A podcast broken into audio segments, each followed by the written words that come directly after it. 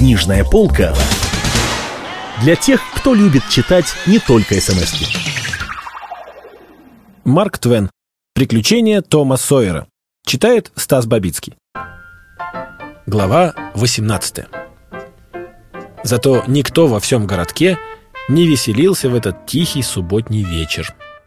Семейство тети Полли и все гарперы облачились в траур, заливаясь слезами неутешного горя. В городе стояла необычная тишина, хотя, сказать по правде, в нем и всегда было довольно тихо. Горожане занимались своими делами с каким-то рассеянным видом, почти не разговаривали между собой, зато очень часто вздыхали. Для детей субботний отдых оказался тяжким бременем. Им совсем не хотелось играть и веселиться, и мало-помалу всякие игры были брошены. К концу дня Бекки Тэтчер забрела на опустевший школьный двор, не зная, куда деваться от тоски. Но там не нашлось ничего такого, что могло бы ее утешить. Тогда она стала разговаривать сама с собой. «Ах, если бы у меня была теперь хоть та медная шишечка. Но у меня ничегошеньки не осталось на память о нем». И она проглотила подступившие слезы. Потом, остановившись, она сказала себе – это было как раз вот здесь. Если бы все повторилось снова, я бы этого не сказала, ни за что на свете не сказала бы. Но его уже нет. Я никогда, никогда, никогда больше его не увижу.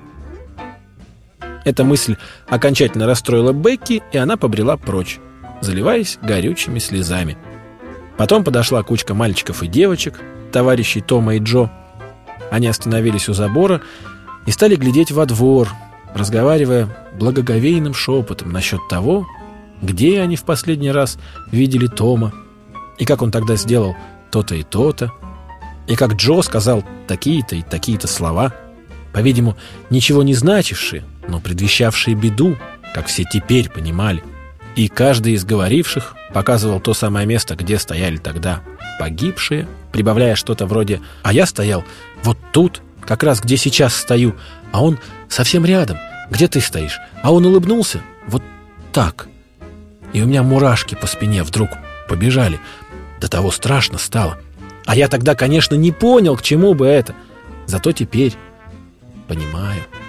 Потом заспорили насчет того, кто последний видел мальчиков живыми. И многие претендовали на это печальное отличие и давали показания, более или менее опровергаемые свидетелями. И когда было окончательно установлено, кто последним видел погибших и говорил с ними, то эти счастливчики сразу почувствовали себя возведенными в высокий сан, а все остальные глазели на них и завидовали.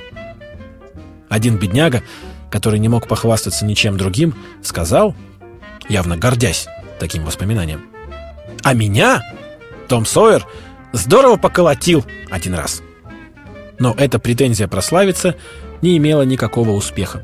Почти каждый из мальчиков мог сказать про себя то же самое. Так что это отличие ничегошеньки не стоило. Дети пошли дальше, благоговейно обмениваясь воспоминаниями о погибших героях.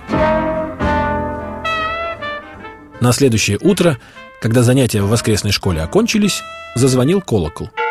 Но не так весело, как обычно, а мерно и уныло.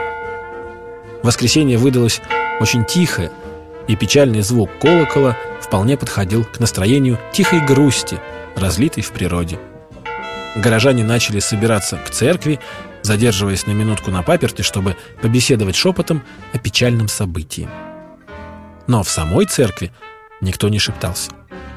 Тишину нарушило только шуршание траурных платьев, когда женщины пробирались к своим местам.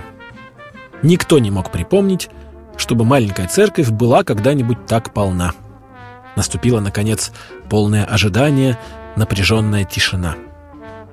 И тут вошли тетя Поли с Сидом и Мэри, а за ними семейство Гарперов в глубоком трауре, и все прихожане, даже сам старенький проповедник, почтительно поднялись им навстречу и стояли все время, пока родственники погибших не заняли свои места на передней скамье. Снова наступила проникновенная тишина, прерываемая время от времени глухими рыданиями. А потом пастор начал читать молитву, простирая руки вперед. Пропели трогательный гимн, за которым последовал текст «Я есмь, воскрешение и жизнь». Затем началась проповедь, и пастор изобразил такими красками достоинства, привлекательные манеры и редкие дарования погибших, что каждый из прихожан, созерцая их портреты, ощутил угрызение совести при воспоминании о том, что всегда был несправедлив к бедным мальчикам и всегда видел в них одни только пороки и недостатки. Проповедник рассказал, кроме того, несколько трогательных случаев из жизни покойных, которые рисовали их кроткие, благородные характеры с самой лучшей стороны. И тут все увидели, какие это были замечательные, достойные восхищения поступки, и с прискорбием душевным припомнили, что в то время эти поступки всем казались просто возмутительным озорством, заслуживающим хорошего ремня. Прихожане проявляли все больше и больше волнения по мере того, как длился трогательный рассказ. Наконец вся паства не выдержала и присоединилась горько рыдающим хором к плачущим родственникам. И даже сам проповедник был не в силах сдержать своих чувств и прослезился на кафедре. На хорах послышался какой-то шум, но никто не обратил на это внимания. Минутой позже скрипнула входная дверь. Проповедник отнял платок от мокрых глаз и словно окаменел. Сначала одна пара глаз, потом другая последовали за взглядом проповедника. И вдруг чуть не все прихожане разом поднялись со своих мест, глядя в остолбенении на трех утопленников, шествовавших по проходу. Том шел впереди, за ним Джо, а сзади всех, видимо, рабея, плелся оборванец Гек, весь в лохмотьях. Они прятались на пустых хорах, слушая надгробную проповедь о самих себе. Тетя Поли, Мэри и все гарперы бросились обнимать своих спасенных и чуть не задушили их поцелуями, высылая благодарение Богу. А бедный Гек стоял совсем растерявшись и чувствовал себя очень неловко – не зная, что делать и куда деваться от неприязненных взглядов.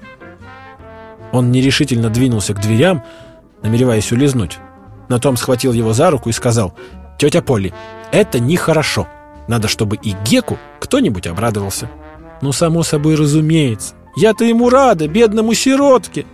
И если от чего-нибудь Гек мог сконфузиться еще сильнее, чем до сих пор, то единственно от ласкового внимания тети Поли, которое она начала ему расточать. Вдруг проповедник воскликнул громким голосом. «Восхвалим Господа, подателя всех благ! Пойте! И пойте от всей души!» И все прихожане запели.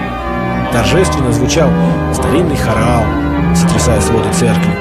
А пират Том Сойер, оглядываясь на завидовавших ему юнцов, не мог не сознаться самому себе, что это лучшая минута его жизни.